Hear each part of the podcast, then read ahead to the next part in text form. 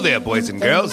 It is I, Andy and Aries' 1940s radio guy voice who has yet to have a name. But that's the never mind. I'm here because Andy and Aries have both called in sick and asked me to do the intro for the emails. I said I don't have to say a nigger's name, do I? They said no, a pure Anglo-Saxon, 100% Christian white male. I said, well, count me in. So without further ado, oh, Steve.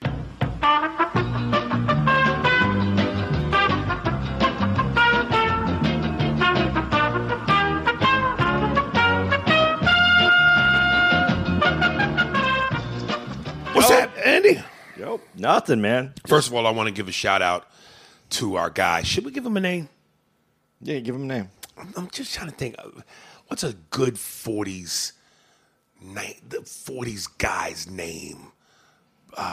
What's my man's name from Gone with the Wind? Frankly, my dear, I don't give a damn. Oh, what was his name? Who was that? The fucking actor from Gone with the Wind. I know his name in the movie was Rhett Butler. Yeah, Frank. It's me, Rhett Butler. I like that. Okay, there he is. So from now on, that's who that is, boys and girls, Rhett Butler. So, Red, thank you for shouting out Steve. He appreciates it. No problem, Aries. Only reason why I listen to you is because you employ me. You nick. All right. First up for business. I wonder, should we get juicy immediately? Okay, want to get juicy immediately? Yeah, you might as well, because, I mean, you've been talking about this email for a little bit. Yeah, okay, all right. And the person's name is just C.A. Listener comment for next episode. Hello, I'd like to submit this for a listener comment for the next Andy and Aries podcast episode. Hello, Andy and Aries. I really like your podcast, but I was immensely disheartened by hearing Aries make fun of trans people on the last episode.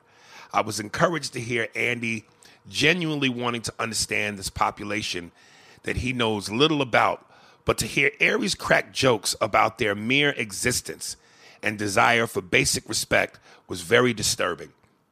Here's the thing. Trans identity, like homosexuality, is not a choice. It's not a form of mental psychosis. Essentially, I'm going to make notes. I wish you had a pen. I can grab one. Yeah, could you grab one? Because I just want to mark this down. I'm going to keep reading, though. Let me catch up where I was. The mere existence and desire for basic respect was very disturbing. Here's the thing. Trans identity, like homosexuality, is not a choice. And it's not a form of mental psychosis. By choice. Essentially, these are people who are confronting the condition of gender dysphoria. Here is an excerpt of an article from the news and culture website Slate by a male transgender writer named Yvonne Urquhart, entitled "Being Transgender is a Condition, Not a Choice. Gender dysphoria, the clinical term for the distress of trans people, feels when forced to present as the wrong sex was a crippling, painful fact of my life for 26 years. Having breasts and hips felt like a gross slime was covering my body and I could never get it off. When I looked in the mirror, the girl I saw seemed like a stranger. I developed an eating disorder. I was depressed. I barely left the house. If there was any way at all I could have gotten over it without transitioning, I would have done so. But please believe me, I don't even like doctors. I'm afraid of surgery. I didn't choose to be transgender. Transition is the only known effective treatment for gender dysphoria. Essentially, what we are talking about is a group of people who experience tremendous distress due to the conflict between the brain and the body they were born with. This is something that can be worked through on a personal level, but we inflict great damage if we as a society continue to invalidate them, demean their personhood, or deny their right to dignity. Many people in this country harbor extreme bigotry, all too often results in targeted hate crimes of violence towards trans people, especially black trans women. As a black man who appears to be non-trans and straight, it saddens me deeply that yet again our community is disproportionately harmful by hateful bias.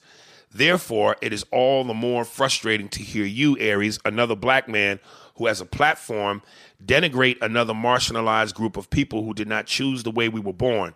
After all the trauma that the black, gay, and other communities have suffered here, it is incredibly ignorant and counterproductive to perpetuate that pattern of hate, that's a strong word for what I did, and denial of humanity towards another group. I'm not saying that that immediately you can understand everything about trans identity and integrate that into your corporate conception of gender and sexuality. But minority to minority, I humbly ask that you talk about trans people. I humbly ask that when you talk about trans people, please refrain from harmful assumptions and stereotypes, and instead challenge yourself to approach the topic from a place of curiosity, empathy for another human being. All right. First things first, and I'm going to steal a page out of Dave Chappelle's book, because whether it's stage or a podcast or a movie or a television show, at the end of the day, let's keep in perspective what this is, which is entertainment. I first want to say to you that at no point in time would I consider, or I would think anybody else consider, that the joke that I made was hate. It wasn't hate speech. It wasn't any kind of violent rhetoric. So I think you're being a bit extreme. But again, let me quote Dave Chappelle. As a policy, I never apologize for anything I say up here. Listen, I want to be as sensitive as I can be to all human beings, regardless of their sex, desires, wants, wishes to be who you want to be, and all of that. But at the end of the day, and especially when you talk about minorities, us, we've been through hell and back and forth, and we live in hell. We have a residence in hell that is called America, and the shit that we go through. So trust me, no one is more empathetic or more understanding to the plight of people's hardships than me. But you know what the through line has always been through it all? Humor. No matter how tragic, no matter how sad, no matter how serious, you laugh. You have to laugh to keep from crying. And as long as, again, you're not physically fucking with nobody, denying anybody any rights, as long as you are not promoting violent rhetoric, at the end of the day, jokes. These are jokes. And if you so badly want this thing you call equality, then you cannot pick and choose from the buffet table. This ain't a buffet. This is what you order from. You sit down in this restaurant, you see the menu, this is what it is. And the menu serves everybody. Everybody is capable of being fucked with. And if you truly want this equality thing, while you're fighting for your rights, you have to be able to laugh at yourself. You have to be able to be laughed at. You have to be able to be made fun of. As long as it don't come with pain in terms of violence, rhetoric, denial of rights, everybody is up for it. So I don't know if you are looking for an apology, but again, and anybody that's ever listened to this podcast, I fucks with everybody. Black, white, straight, gay, midgets, non-midgets. I fuck with everybody, man. Foreign, domestic, I fuck with my people. I talk about my people to death and the shit that makes me sick. And I'm not gonna never not love my people. Gay or straight, transgender or not. Andy? Well, oh, I'm sorry. And I agree with you. Well, okay, this is where, let me be careful. I don't think being gay is a choice. I think yes, who you are. You're born, that's who you are. I will give you, in an effort to better understand your plight and what you're going through, maybe that's a conversation to be had with a transgender person. Because, okay, if that's who you feel you are, if you're a dude and you feel you're really a woman inside or vice versa, it should be your choice to be who you want to be and be happy in that skin. But, and I'm not saying I feel this way, but when you say it's not a choice in terms of that, I don't know. Maybe there's a discussion to be had, or a debate at least, Andy. Yeah, I'm not going to say debate because you can't tell a person how they feel inside.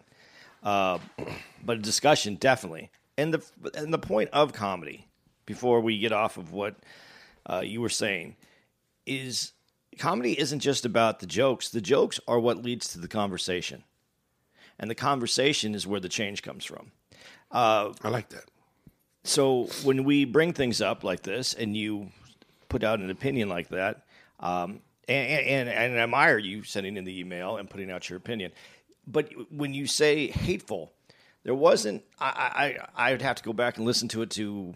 I know what the joke was. I know what it was about me taking a piss. Yeah, but I didn't think it was hateful. I think it was.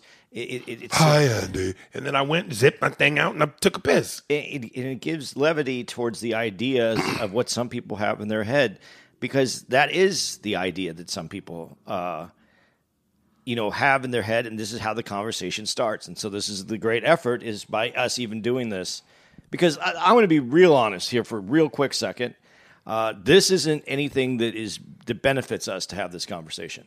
You don't think so? No, benefits us as in as our livelihood, our business. Right. Because this is a conversation. Oh, I get what you're saying. That it's dangerous. It's dangerous. Yeah. Right. But it's an important conversation to have, and it's an important conversation to at least start. And that's really what comics do. And that's why the idea of people canceling comics for things that they've said or trying to control what a comic says, you're trying to control conversation. And that's all comedy really leads to is conversation. Whether it's negative or positive, the conversation has to happen. So I like I said, I appreciate the email. I am generally curious because I am not... I got to watch how I say that though now. I'm completely for people living their lives and feeling comfortable and not being, no one should ever live in fear because of who they are. Right. And I think that's a big problem in the transgender community. I think there is some fear. There's backlash from people that are obviously very uncomfortable with themselves. We are the people, black folk, we live in constant fear. And that should not be that way. And right. This is what we're working for, is that everybody feels... And while you're living in this fear, you still laugh. Yes. That's and you need that laughter. You need it, like you said, you need it so that you can continue to live. You can't go through that. But I think that... So as we have these conversations, it's critical that we have honest conversation. And not say things just to appease the mass. I like that, just to appease. You said something when we brought this, when this episode happened, where I told you the thing about Umar Johnson, and he said, love, I'm support my black lesbians, my black gay brothers, transgenders, I'm working on it. And you said, I thought that was fair. And I want to go to a word you just said, comfortable, and not to appease. Just like you shouldn't be forced to live in fear, we shouldn't be. Certain people should not be forced to be comfortable with something they may not be comfortable with. Now, and again, that's not to say that means you shouldn't have rights. You should be harmed. You should be able to live your life without fear, 100% comfortably, at ease, and be happy. But don't take away my feeling to feel how I feel. And if I feel uncomfortable, then as long as my uncomfortability doesn't infringe on you, this is why these conversations need to happen, so we can figure this out. Yeah, because without the conversation, and this is where I said this about race. I said it's very hard for. I'm just going to go use white male because that's the general. That's the generic person who is supposed to have everything. As a white male, when you get up in the morning, you don't have to do anything extra to be a white male. You get up. And you go. You're just, the world was set up for you. This country was set up for you that way. White, male, You get up, you eat your breakfast, your wife takes care of the kid. You know, just the idea, the generic setup. Right.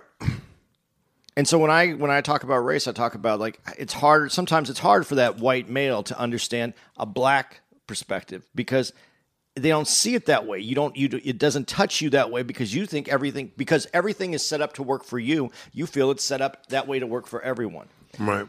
So now let's take it to another to the group of transgender. How is someone who has no clue how you feel? Because for us, our sexuality, our physical presence matches our head.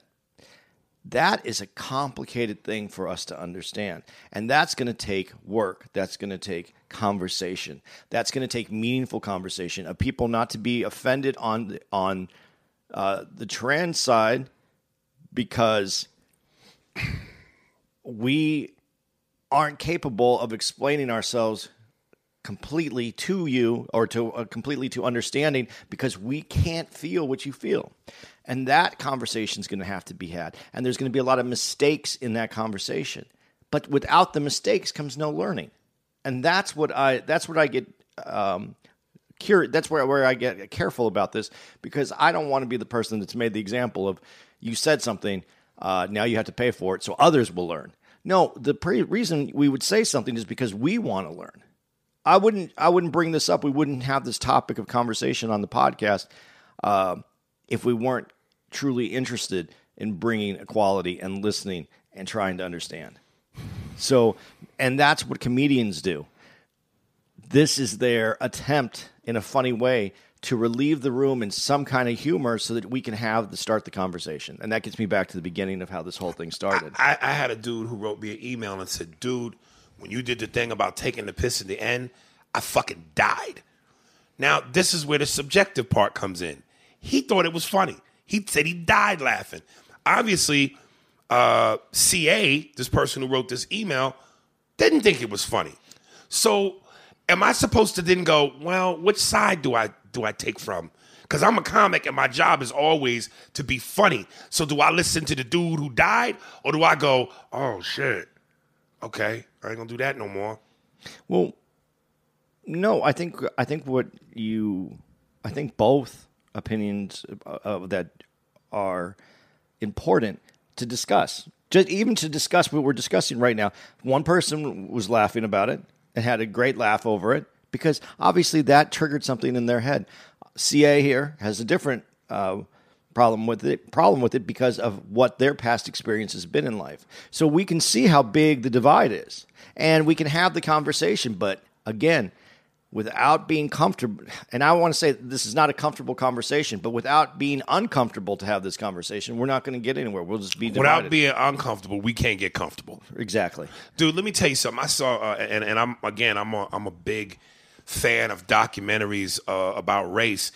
And when I was watching, I'm not Your Negro, the James Baldwin documentary, and I've seen this footage before, but the Freedom Riders, they would give classes, like pre-classes, to go, this is what you're going to be in store for, and it would be blacks and whites in those classes who were going to take part in the Freedom Rides, and they would go through exercises of this is what's going to happen. So let's act like we're protesting, sitting in a segregated restaurant, wanting to be served, and as the blacks and the white people were sitting there acting like customers, behind them would be more blacks and whites in the class acting like the racist people who were going to torment them, and they would play it out. Well, you can't sit here, nigger.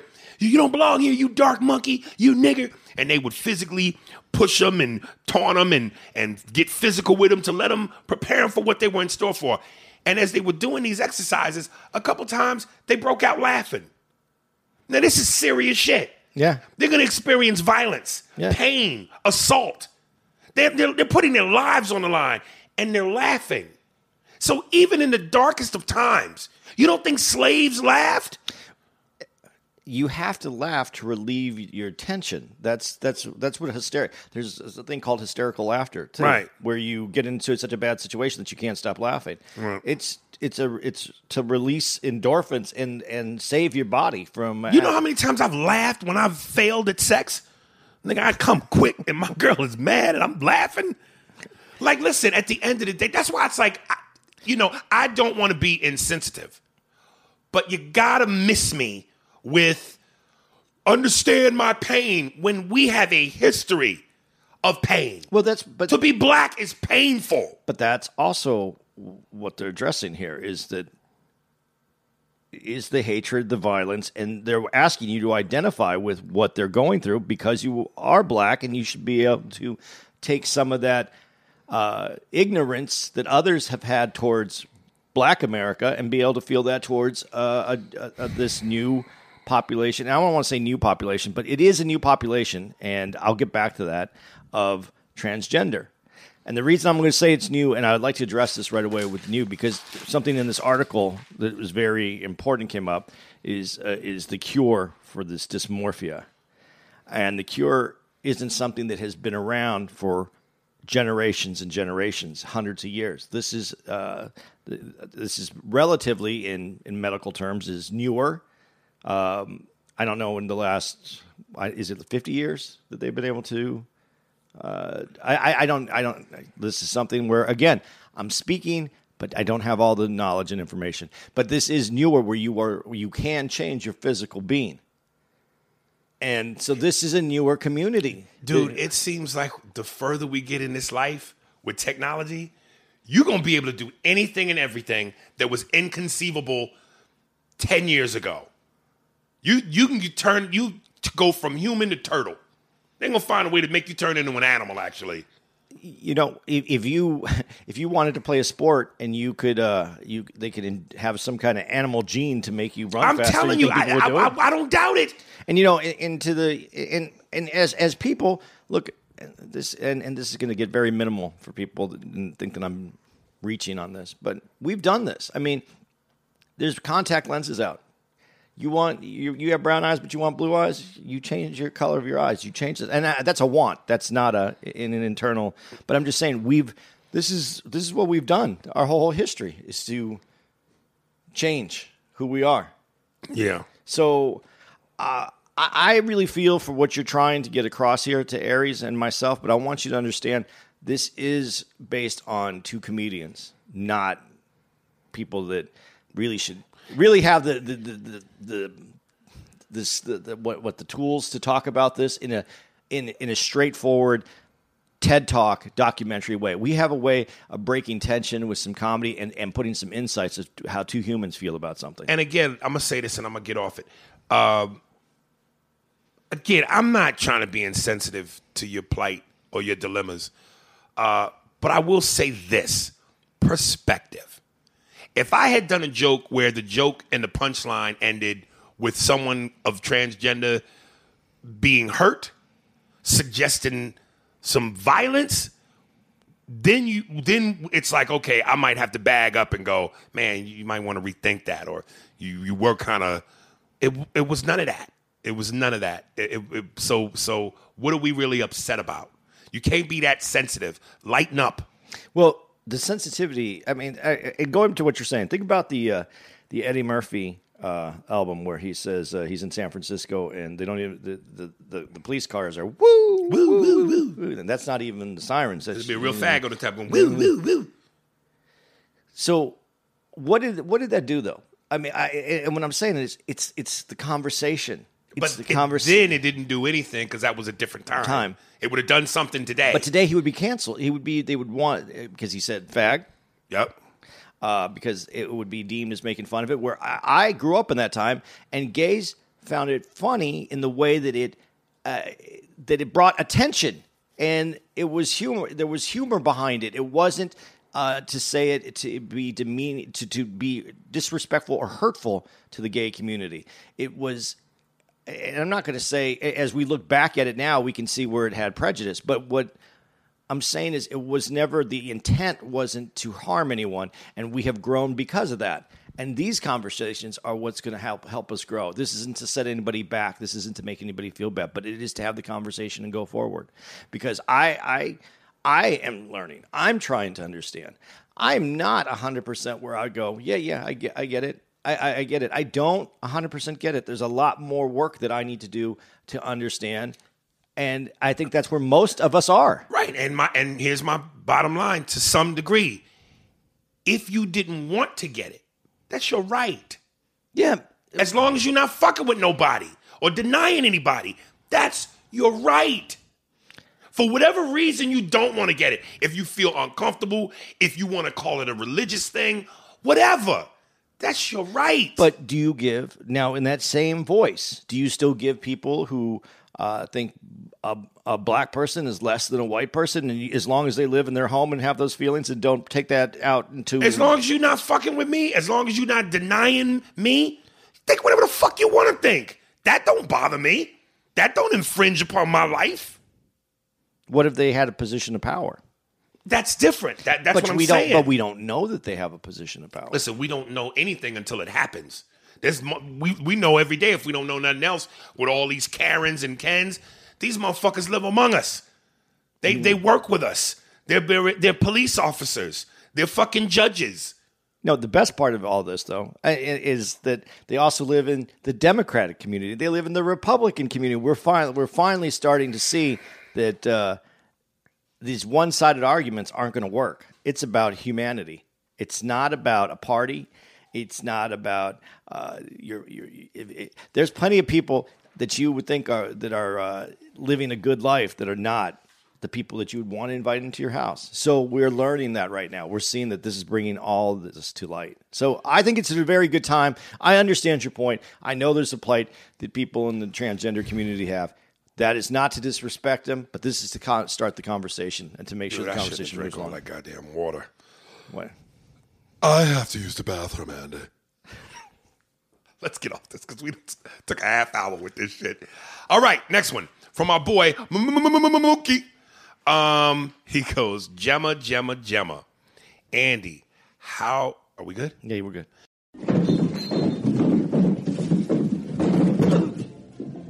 Hey, Stu. Your rent's due, motherfucker. Hey, Aries, you heard about that new podcast app called Anchor? I sure did, Andy. Guess what? It's time to pay some bills. If you haven't heard about Anchor, it's the easiest way to make a podcast. Let me explain. It's free. And they have tons of creation tools that allow you to record and edit your own podcast right from your phone or computer. Anchor will distribute your podcast for you so it can be heard on Spotify, Apple Podcasts, and many more. You can make money from your podcast with no minimum listenership. And we know you know about that money, Jew boy. It's everything you need to make a podcast in one place. So go download your Anchor app now for free, or you can go to anchor.fm to get started today. Can you feel it, baby? That money? Yeah. And don't be pulling that falling down the stairs shit on me, you hear? Andy. How fucking dare you give Gemma, a.k.a. Gemstar, a 5 or 6 on a scale of 1 to 10? You, and he goes in his, puts in parentheses, Joe Pesci voice. You Jew, motherfuck you. Matter of fact, I'm about to let you have it. You Francis Ford Coppola, Rob Zombie, rock music video director looking motherfucker. You probably would give Phoebe from Friends a higher rating. Talk about she got too much thigh for you. Nigga, go do some push-ups. That woman is everything you would want in a woman, from the hair to the toes. I'm a thigh man, so that is paradise for me. I'm telling you, Andy, every single time I'm ready to give you a do-rag, Tim's, and 3 pairs of cubic zirconia earrings, you fuck it up and say some off-the-wall shit. And let me stop you, Matthew. You know them Jews be about them diamonds, so Andy wouldn't fuck with those anyway. What is this, velvet? I gotta turn the car around and drop your ass back off in Juville. Nah, but Andy, how do you like living on the East Coast? I got a friend from Arizona, and I believe where she's from is Avondale. Every time she posts a video of her neighborhood, it looks mad laid back, looks like a completely different vibe from the East Coast. My bad for going off on you, but don't you dare diss a healthy thigh again. That bitch is bad. And Aries, I'm glad you confirmed she had an accent. I thought I was tripping when I heard her speak. 10 points for Gemma. Yeah, I told you, boy. That's my woo. Here's my rule. I'm gonna stick to my rule. If you are drowning and I can't pull you out of the pool, or if I can't save you from a burning car, you're a dead motherfucker. Yeah, I can't fuck with you because I need someone that I know that I can take care of. It's that easy. And Avondale's great. I mean. Dude, everything that you hear, every place that I've ever been in this country has some areas that I wouldn't subscribe to. But Arizona is actually a pretty cool place. Not all of Arizona, but I think it's a pretty cool place. But I always felt more at home on the East Coast from the very first time I ever went there. I'm a little bit too neurotic for it out there. I move a little bit faster. I want to get to where I'm going a little bit sooner, and I fit right in East Coast. And I've always felt a little bit of fish out of water in Arizona. But if you want a place to slow down and chill out, Arizona's great, man. Dude, again, I have these memes on Instagram, these mansion memes, and Arizona's got some pretty fly fucking real estate. The desert. I just couldn't be surrounded by all that desert. Dude, you're never in the desert. I mean, you're in the desert, but you're never in. You get your house, you have a pool. I mean, in the beautiful, you know, we were just looking at homes on the East Coast, and like a one bedroom is $500,000. Yeah. You know what you could get for $500,000 in Arizona? Dude, I'm sure. I'm telling you, I've seen some of these houses, and I go, but I can't live there. Like, I'm sure, where are we right now? St. Louis. I'm sure for what my house costs in Cali, in St. Louis, I'd be, nigga, a king. But then, some of the way these niggas talk, I go, I can't live here. I can't do it. But in Arizona too, like if you, let's say Phoenix, you got a 2 hour drive, 2.5 hour drive up to Flagstaff, and you're in. I know. You're in snow. You just go to Prescott, and it's like 70 to 80 degrees. It's always nice there. You can be in Mexico if you want to go down to Mexico. You can be in California in 6 hours. I mean in LA in 6 hours driving, an hour on a flight. I mean, Phoenix. I miss how easy it was. That's the thing that I would say. Right.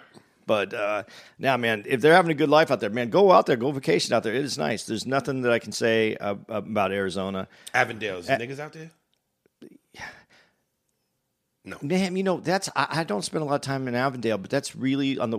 Yeah, probably Arizona has a healthy mix. It's up in North Scottsdale is the place that I see where I said this before. Oh yeah, I said this to you when I lived in North Scottsdale for a year, mm-hmm. and because I had a job up there, and that's when my kids were real young, and. I'll never forget. I just want to get out of there. I wanted to get out of it. It felt fake. And I said to my kids when we were moving, and we had everything loaded up, and we're driving back down to into Phoenix, and we're living kind of like Indian School and like 24th Street, and that's an area that has everything. It has all different kinds of people that live there. And I just remember saying to my kids, man, and there's no like good. I'll just say it like this. I said to my kids. Let's go, and I go, there's a Church's Chicken right by our house. Let's go see some black folks, and let's go see some Mexican folks. I'm fucking so sick of this fucking place. And that's, you know, I just wanted to get out of that. That's the only place in Arizona that is really one-sided like that. But the rest of it, I really do like it. Go check it out. This is from Warren Rogers. What's up, Andy? What's up, Aries? Big fan. Man, since Mad TV days. I still remember your part in the movie Love Chronicles when you was fucking with the voodoo chick and she made your dick fall off. Brother, you have got to chill with some of the meat references you make. The way you describe Italian food about the meat being spicy and tough, and you love the meat, be having me scream, no homo, at my speakers on some episodes. But nah, no niggas in here. Love the podcast. Love you and Andy. Keep doing what y'all doing. The podcast is incredible. And I finally caught up on all the episodes. P.S. dude, I fucking love the Denzel Washington impression you do. Blue Magic. All right, like Pepsi. That's your brand name. All right, and they know that. Like they know me as the chairman of General Mills. There you go. Pepsi's brand name. Thank you, Warren. All love, brother. Yeah, appreciate it. Keep listening, baby. Let me see. Okay. 80s kid Chris. Wait. No, this is from Daniel. Let me make sure I got it right. Okay. Daniel Brito. Subject, 80s movies. You are the shiznit. Hi, Aries. I had the pleasure of finally meeting both you and Andy at the Miami Improv not long ago. and you guys brought the house down, especially when you were raging on the purple pants wearing Prince lookalike with the bad perm sitting in the front row. I remember that. Yeah, dude. Yeah. I truly lost my shit. I've listened to every episode of the podcast and truly believe you don't receive the credit you deserve. You are, in my Paul Mooney voice, too real, homie. You're too goddamn real. And sometimes that might rub folks the wrong way. But I honestly think that is one of your strongest suits. As for Andy, he seems like genuinely a good dude, and your heated debates with him are always extremely interesting and very thought-provoking. So keep up the great work. I recently heard the 80s Movies podcast released today and wanted to send you some picks, particularly one that is not on everyone's radar but happens to be one of my favorite comedies of all time. 1983's Easy Money with Rodney Dangerfield and Joe Pesci. I never knew they did a movie together. I forgot about it, but that's a good movie. Is it really? Yeah, it's funny. Yeah, the only movies I really like by Rodney, well, Back to School was great, and, of course, him in Caddyshack. If you haven't seen it, I highly recommend it. You'll laugh your ass off. And for the rest of the picks, here you go. Fast Times at Ridgemont High. Love that. I've never seen that. Dude, that's one of my... That's the movie that all those... Like high school That's movies Sean Penn, are based, right? Yeah, they're based on. Yeah, man. What was this cat? Piccololi or Piccoli? Some weird shit. Oh man, Spicoli. Spicoli sounds like an Italian meat. Yeah. Let me get a couple slices of the mortadella, nuggets of the Genoa salami, and a pound of the Spicoli. Excuse me, ma'am. What? Why you won't serve me? No niggas in here. Silver Bullet. Weird Science, which was just on the other day. I love Weird Science. She has not aged well, man. No, well, she got really big. She had to go to... she was on that reality show, the fat motherfuckers. Yeah, she had to go lose this... Yeah, she got... Born in the 80s, though. Kelly LeBrock. That was one of them jack-off movies. Spaceballs. I never liked that movie. Spaceballs, I thought it was funny. It just wasn't. That wasn't my movie. Right. Teen Wolf, Predator, get to the chopper, Dylan. If it bleeds, we can kill it. You are one ugly motherfucker. Terminator, come with me if you want to live. License to Drive, The Thing, Nightmare on Elm Street. Dude, let me tell you something. Freddy was my dude back then. Of all the guys, and they don't really do that anymore today. In the 80s, you had the guys, fucking Pinhead, Freddy, Jason, Leatherface. But Freddy was my dude, man. King of New York, Back to the Future, Goonies. That is a must-see for children. Ferris Bueller's Day Off, which I thought was overrated. I don't know how you think that's overrated. I never thought that movie was special. Oh, that movie gets so much hype. What the fuck was... It's great. Ugh.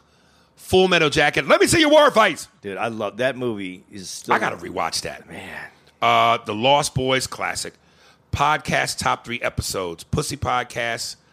3 Mics. Jackson, Jordan, Tyson. The 80s first one. Really excited for the Rocky series you guys are doing. It's about time. Again, keep up the great work, and I wish you and Andy only the best. Best regards, Daniel Brito. Daniel, thank you, my brother. Much love to you, baby. Thanks, man. Okay, yeah, that was that. My girl, my Cherie Amore, sweeter than a summer day. Shamar Emery, a fair question. It's hard answering your question the way it was framed. I don't know that I can say it's worse if a woman cheats. I think that's very specific to a relationship and those circumstances. I think men and women cheat for different reasons. Most of the time, a woman is looking for something emotionally, and men are looking for something physically. Yes, of course, I'm speaking in general terms. Yes, there are men. Yes, there are times when a woman just wants sex, but the majority of the time, a woman doesn't have sex with all the men who try to get with her. We've played this game once with friends, and the questions was, would I prefer my partner have sex one time with a stranger or have a 6-month emotion relationship with someone? I said sex in a heartbeat. I said that because I know that meaningless sex doesn't mean anything to most men. I believe men don't leave their relationships for one-night stands, but they would if they're emotionally attached. I hope people don't interpret this as I accept entanglements or we have an open relationship or anything like that. I'm responding to a specific question. Also, as much as society wants to act like men and women are 100% the same mentally and biologically, we're not. And there's nothing wrong with that. That's why I like this woman, man. Yeah, I think she hit all the points. And it's exactly... I mean, obviously every case is different, like she said. But yeah, I think men still are just... We're a physical being. Yeah, it's a sport. You know what I mean? Once we shoot that pussy... We hang it up on the wall, and we say we did that, and it's on to the next elk. You know what I'm saying? Dude, the way you just put it right now, the unfortunate part about it, it is 100% accurate. Yes. It sounds barbaric. It does. Yeah. But I mean, but if you want to get to the baseline. Yeah. And we get upset when women cheat because they cheated on us with their heart. That's why we get upset about it. Yes. And that's very different between the two. Not that one's better than the other. I get that. But that's it. But for the record, even if she didn't cheat on us with her heart, and it was just physical, that hurts too. That does. Because we like you now. That once we give you our heart, you can't say, oh, well, it was just physical. It didn't mean nothing. Nah, my heart is invested in you now. When I put my dick in a bitch, my heart ain't in it. Yeah, my heart stays home, and my dick grabs its coat and jacket and go, I'll be back. But then again, that's why I said I think it's more important to like someone. Right. Love is like that emotion that comes from some. I can't. It's not even explained. You could see someone across the street and fall in love with them, but that could be gone in an hour. Right. To like someone, that's a lot of pain to go through. And listen, to like someone. Even the physical. As much as I talk about Gemstar. If I sat down with that bitch and she was just everything I didn't expect from a personality standpoint, I still smash. But the disappointment would be, damn, I thought I would marry you, bitch. Yeah. This is from our girl, Farrah, our other girl, and it's entitled $10 Will Geld. German for $10, a lot of money. I like that. $10 Will Geld. Creative bitch. All right. Scenario time. You have the career of your dreams. You can have the career of your dreams. Ultimate movie star shit. 10 mansions. Driving Lambos and yachts on Sunday for the fuck of it. But you can only have one woman for life. If you cheat on her, you immediately lose everything. She could even be that chicken nugget-shaped bitch off of Instagram if you want. Are you talking about Gemma? Farrah, don't you do that. Mookie, I know you with me. We need to both backhand the shit out of Farrah with a Three Stooges-like type shit. What? I'm hating Farrah. But with this chicken McNugget-shaped bitch if you want, but she is it forever. Now, on the flip side, you're a blue-collar worker and married, but your girl is cool with you fucking whatever stray meat you find. However, you live that 9-to-5 baloney on Wonder Bread existence forever. No more comedy, but endless street pussy. Which do you choose? Listening to you and Andy discuss Tarantino movies proves the point that Jackie Brown gets no fucking respect. The movie is perfection from the soundtrack to the acting. Chris Tucker gets murdered over Roscoe's Chicken and Waffles. Robert De Niro fucks Bridget Fonda. And Sam Jackson is terrifyingly good. In fact, his performance in Jackie Brown beats the Django. I don't know about that. No. Yes, I just said that. Honestly, it's not hard to play a Sambo Coon. Just ask Terry Crews. But to play that sadistic but cool as fuck murderer was gold. Well, Farrah, niggas have cool... sadistic in him anyway. Also, you have a point about Denzel's son. To this day, I don't get the hype around Black Klansmen. Thank you! After seeing the powerhouse that was Malcolm X, Klansmen felt like the straight-to-DVD follow-up. Farrah, love you, baby. $10 Will Geld. First things first, the scenario. 9-to-5, regular, blue-collar, punch-a-clock, lunch pail, hard hat, but endless pussy, or mansion, movie star, have it all, but only fuck one girl. You asking me right now? Yeah. Oh, I take the mansion. Movie star. The one girl.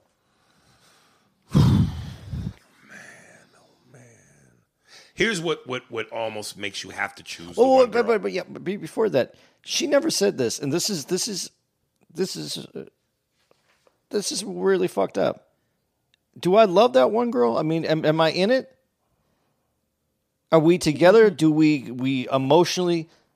Whether you are or aren't, the attraction and the allure is you got all that shit. The Lambos, the yacht, mansion, the money, the fame. But she didn't say if that one girl was like, I'm in it with him. Because without that, you're going to cheat. I think you have to say, to make it spicy, you're not in love with her. Because if you're in love with her and you're not a cheating type of dude, you can be with one woman like you, well, then you got the best of both worlds. Not if I hate her. Exactly. That's why you have to throw that in there. Yeah, you have to not get along with her. And you can only fuck this bitch who you can't stand, but you got all that shit. But I can't. Now, if you put I can't stand her, no, then I'll take the 9 to 5. Yeah. But here's the key part. If you're looking in the contract, here's the fine print. And this is what, because she said this, makes you go, I might have to be a one-woman nigga. No more comedy. Oh, no more. See, this is hard because I really need to know. I know what you're saying, but that's not her question. If I'm in it with the other chick, with the girl, I'm definitely in that because if you're in it with the other chick and y'all love each other, if you are a one-woman dude, there's no struggle there. You're getting everything. Yeah. To make the pot spicy, you don't really care for this broad. But to the other scenario, no more comedy. So what means more to you? Not having the love of your life or loving this bitch? Or you can't be funny no more. You can't do comedy no more. But I have everything. No, you have the 9 to 5, the Wonder Bread existence. Oh. No comedy she included in that. No, I didn't. But you get all the street pussy you want. No, I'd still take. I want to. I'm old now, so I figure you take the first one. I'll take the first one because I want to die comfortably. Got you.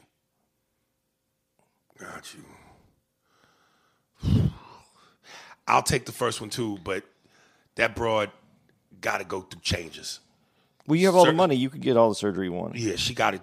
We got to make her into a new bitch every month. Little Kim, Ziggy Aguilera, or just Little Kim, because Little Kim makes herself new all the time. Yeah, she got to have 15 face surgeries and go through several tit sizes. There you go. You know how many women, the feminists, oof. And Jackie Brown. I like Jackie Brown. I know you do, but not better than no. You know who's. Well, there's a lot of reasons why, but in Django there was a relationship that was established without that movie. I mean, there was an arc throughout the movie where you're dealing with all the relationships, and in Jackie Brown it's not like that. It's kind of like Pulp Fiction where there's segments where two people were interacting together, and then it all comes together at the end. The Django has the movie is all about the relationship, and so the way the actors interact together, I think that's one of the best. That movie was one of the best movies between all those actors. Right. So no, I get what she's saying that Jackie Brown doesn't get the respect it deserves, but Jackie Brown had a similar storytelling way that Pulp Fiction had, and I think that's why it doesn't get the. And you know, the other thing for me is when they combine two actors that are heavyweights, I expect, especially with a movie that's done by Quentin Tarantino or if it's done by Scorsese, I expect fireworks. I expect to see certain things. And I felt like, damn, Sam Jackson and De Niro in the same movie, and I didn't like the dynamic. I want to see both of them go hard. You know what I mean? Yeah. That's like I said, if Wesley and Denzel ever did a movie together, I want to see them niggas go hard. Not some passive-aggressive, one is this way and the other's that way. Go hard. I want dynamite. So that's why you didn't like The Irishman that much. Yes. All that dynamite, and that was a... They were older. Man. They were portraying older people. Fuck that. A listener from the UK, Wayne Deshawn. Hi, Aries and Andy. Hello, mates. Let me preface this email by stating I'm one of the many British wankers who listens to your podcast religiously. So feel free to read this in an English accent. I'll read some of it. I listened to a little podcast, but yours is the first one I felt compelled to email because it's so bloody good. I'll say this with no hyperbole. Your podcast constantly leaves me in stitches, mate. Aries, you're a freakishly talented and hugely underrated guy. That honky Andy is cool too, I guess. Going back to your episode last Thursday, I hate to be pedantic, tosspot, UK slang, but quid is the British equivalent of bucks. Oh, you were right. I had that one. You look at you Jew motherfuck you. There's a money question. Dare we, you Jew motherfuck you. So really, you should have said 10 quid is a lot of money, mate. Shillings was the old currency Britain used to use in addition to pounds until the 70s. Your English accent was spot on. I have to stress, though, it was an English accent, not British. Oh, shit. All right, so it's like light skin, dark skin. Got you. I say this because Britain is made up of 4 countries: England, Wales, Scotland, and Northern Ireland. Scotland! Northern Ireland. And those last 3 countries get sensitive with their accent is grouped in with ours. Their accents are distinct from English ones. London has its own unique slang and accents. The one you did is Cockney, which is from the east of London. I always thought Cockney was kind of like that really hard, he's going to come down here, he's going to make a record. When I was in the studio, I made the record, but not really, mate. I thought that's what it was. I have no idea. Okay. The kind of accent you usually hear in British gangster movies, like those, like, is it like, because that's like that joke Godfrey does with like those Guy Ritchie movies. Yeah. Oh, where's my money? Oh, don't Eddie. I thought I'd give you and Andy some London English slang to learn and play around with. So wanker/tosser equals jerk off. Bell end equals dickhead. Are you taking the piss equals are you joking? Sweet as a nut equals I'm feeling great. Shag equals fornicate. And then he makes a comment. Here we go. Hey, Jason, you bell end, how are you? I'm good, you wanker. How about you, mate? Oh, I'm sweet as a nut. I shagged your boat last night. Are you taking the piss off me, Torso? I like that shit. I do. I like it too.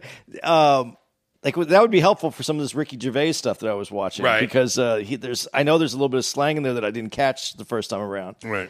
But yeah, I appreciate that. He also ends it with, "You also have Cockney rhyming slang, which I'll save for another email. Please send me this, dude, because I love this shit. Otherwise, this one will drag on and on. Keep up the good work, and thank you so much for giving us 3 episodes. Kind regards, Wayne." It's funny. This dude who used to play for the Tennessee Titans, out of Memphis, wants to do a short film with me and Godfrey. He reached out, and he's a writer / wannabe director, and he wants us to play 2 black British guys.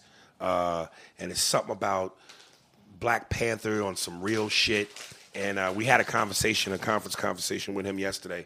And I would look forward to it just because I know Godfrey does those great accents, and just the 2 of us being able to playing off each other would just seem like fucking Candyland. Dude, when I was in New York with you guys and we were riding on the subway, it was so much fun because you guys were just... Yeah, we like 2 little kids, yeah, man. It was so much fun.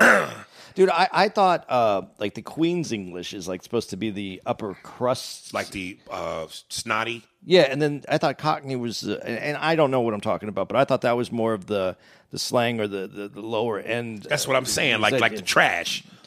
Give me 2 more beers, mate, for me and my friend here. Who are you talking to and taking the piss out of me?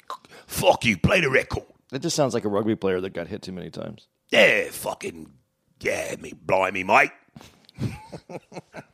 What was the King's English? It's a lot like this. I want some tea. Anybody want some tea? Can you please suck me dick? Yeah, pull me cock out, suck me dick for the record. Yeah, I want to know what blowjob is. Yes. Yes, can you please tickle me fancies? All right. I could do that shit all day. I love it. And Gemma, how dare you, Farrah? She got the accent. For all my fans, please reach out. I'd eat the fucking snot out that bitch nose. Wow. From Isaac Tucker. Hey, man. How in the fucking world can you ever even fix your mouth to criticize Jay? He's talking about the dude who said Jay-Z wasn't that great of a rapper. He's in his own category. Just the first line on a public announcement blows away most of these rappers' whole albums. And I like this email he sent me because he literally sent me the lyrics.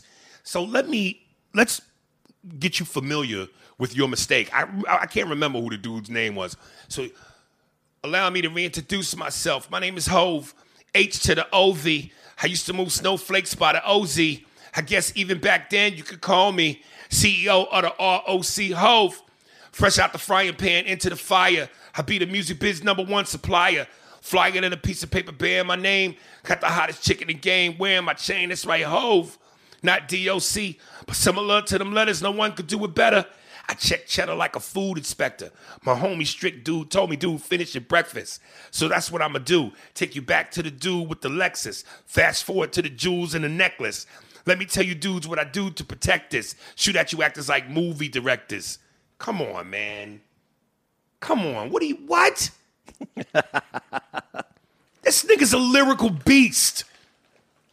How am I 28 and I have clarity on this? I'm convinced dude just wanted to get his email read on the pod. Anyway, Aries, you've replied to one of my emails before, so you know you in my top 5 comedians. The podcast is A1. Keep giving us great points of views and laughs. And you're the truth. Stay true to your process and grind, sir. Please come to Atlanta soon. I know how you feel about the South. Stay blessed, brothers. P.S. Beat this squad. Jordan, Kobe, Durant, Garnett, and Dream. Well, any team with Jordan on it already has my 90% vote. But then you put Jordan and Jordan Jr. So that locks it up for me.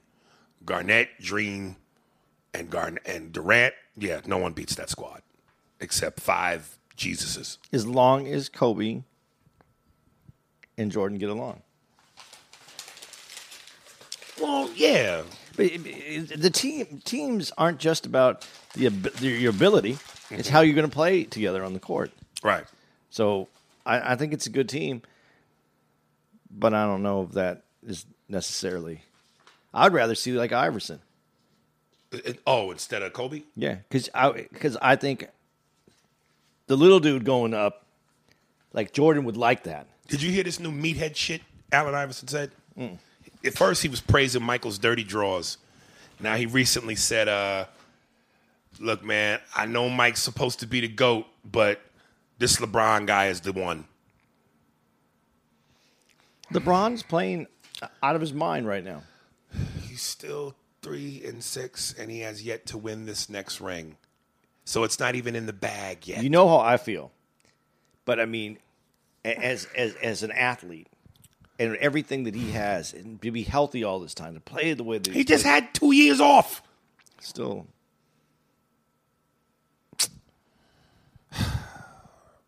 Now, Jordan's always going to be the one for me, but I'm telling you, this is a strong argument. Listen, I don't really have to do this, but it's the way I play the game. Now, you don't want to play the game that way? You don't play the game. Break. Ephraim Young. Tom Hanks. I'm staying on this movie shit with you guys because honestly, I'm a movie head. You fellas debated Will Smith and Tom Cruise were the biggest in the 90s, early 2000s. Yes, you're right, but you forgot about Tom Hanks. Just a thought. He made a lot of great movies, in my opinion, but more on the dramatic side. Your thoughts. I've been wanting to chime in on the political racial shit, but those emails could be too long. I and don't have time to get into savagery, Caucasian history. I'll tell you what was savagery, that sentence. I knew you were going to do it. It was cool. I and don't have time to get into savagery, Caucasian history. I'll keep it lighthearted from now on. Peace. Ephraim Young, Catskills, New York. Get ready. $10, a lot of money.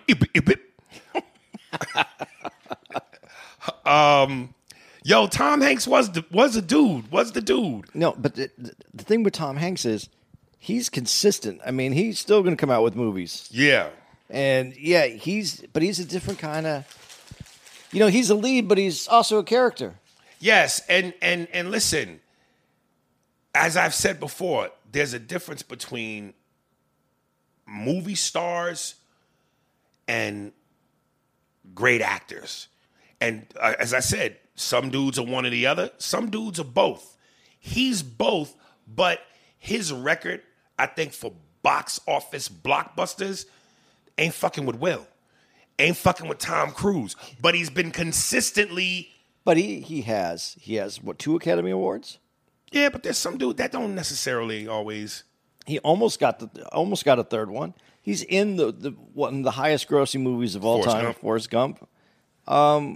His record in movies is pretty untouchable. I mean, he's done... No. He's consistently been a big deal. Yeah. I just don't think to the level of the fanfare of Will Smith and Tom Cruise. I think that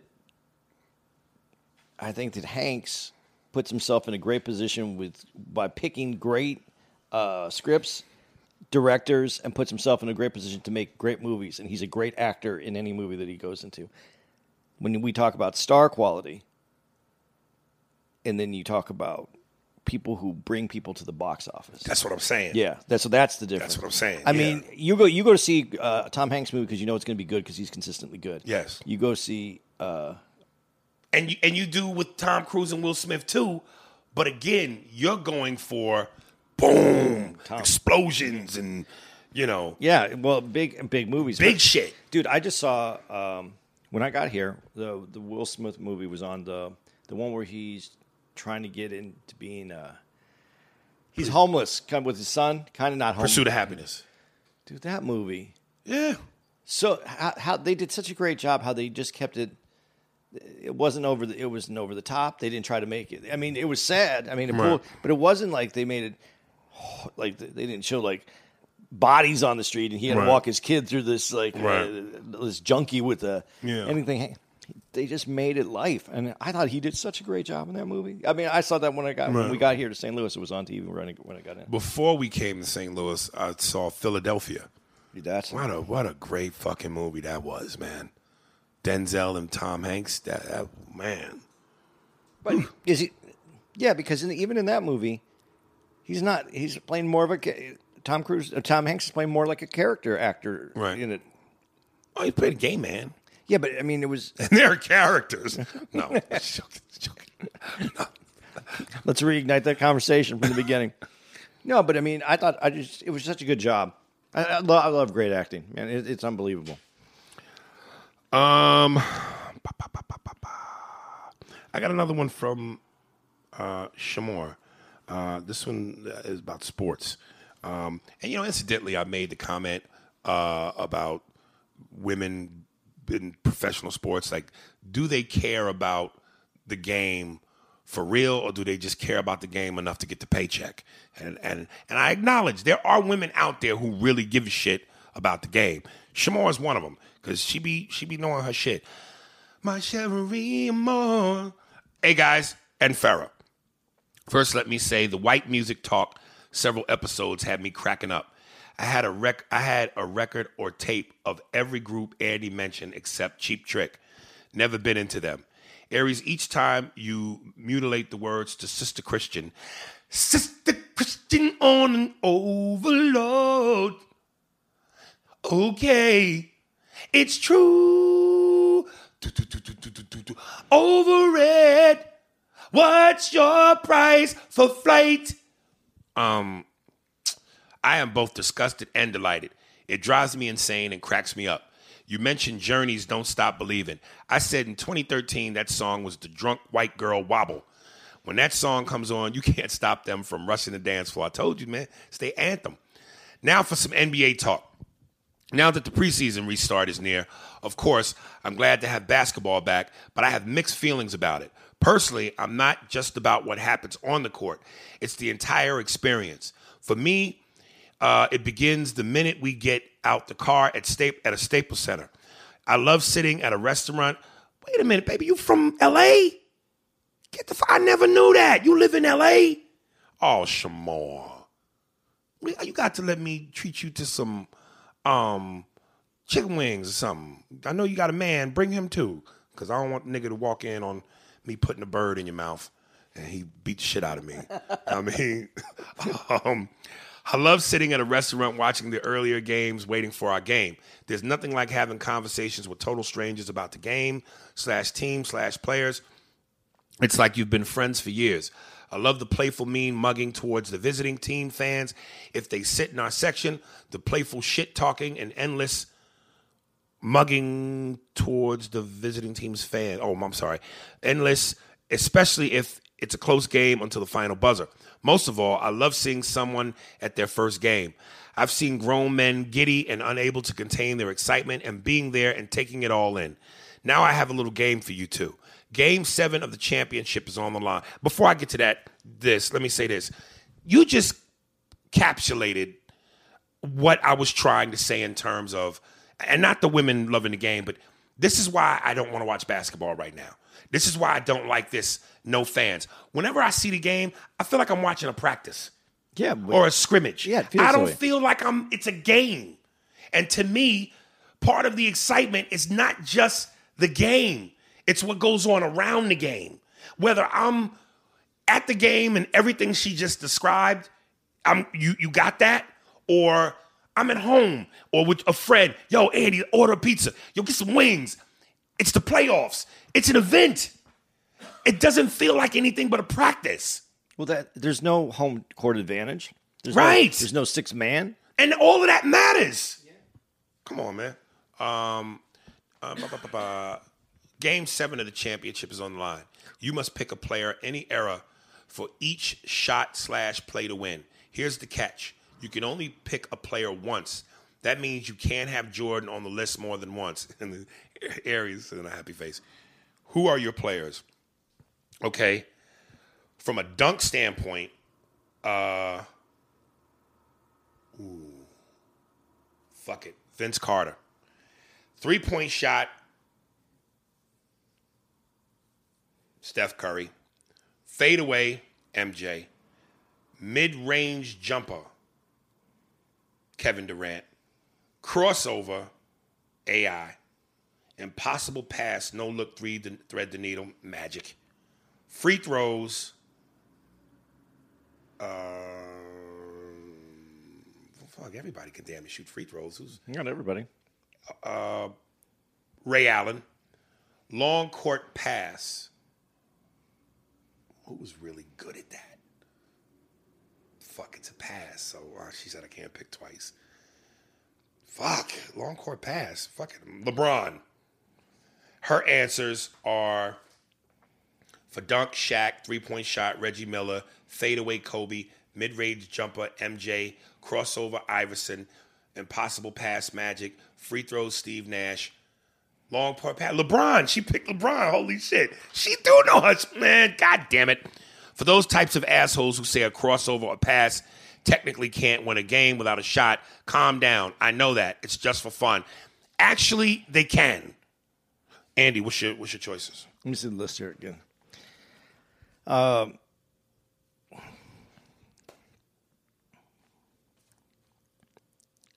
See, the dunk is... No.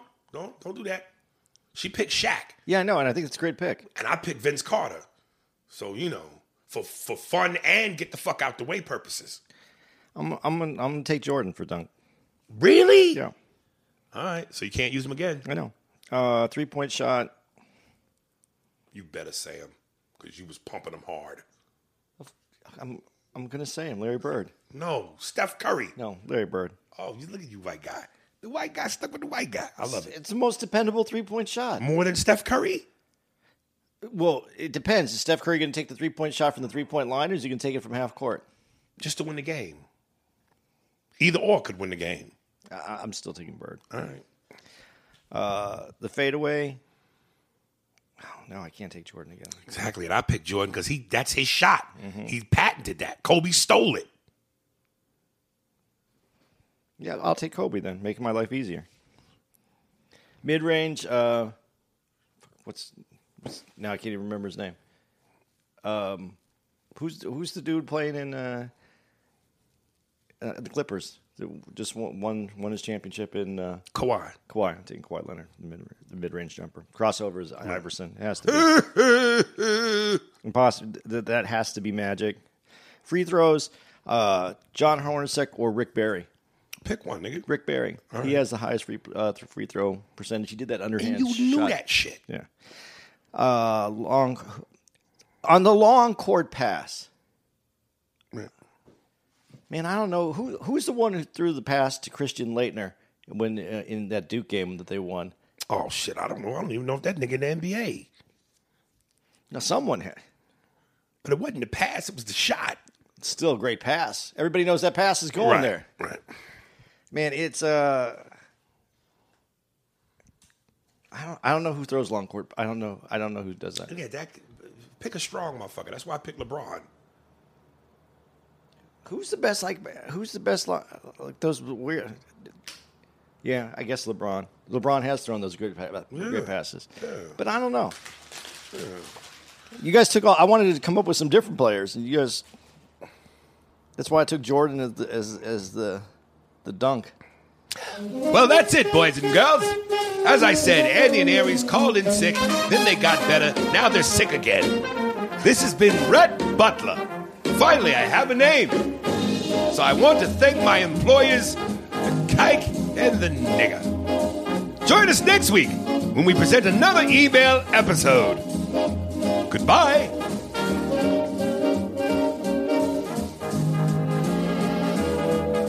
Can you feel it, baby?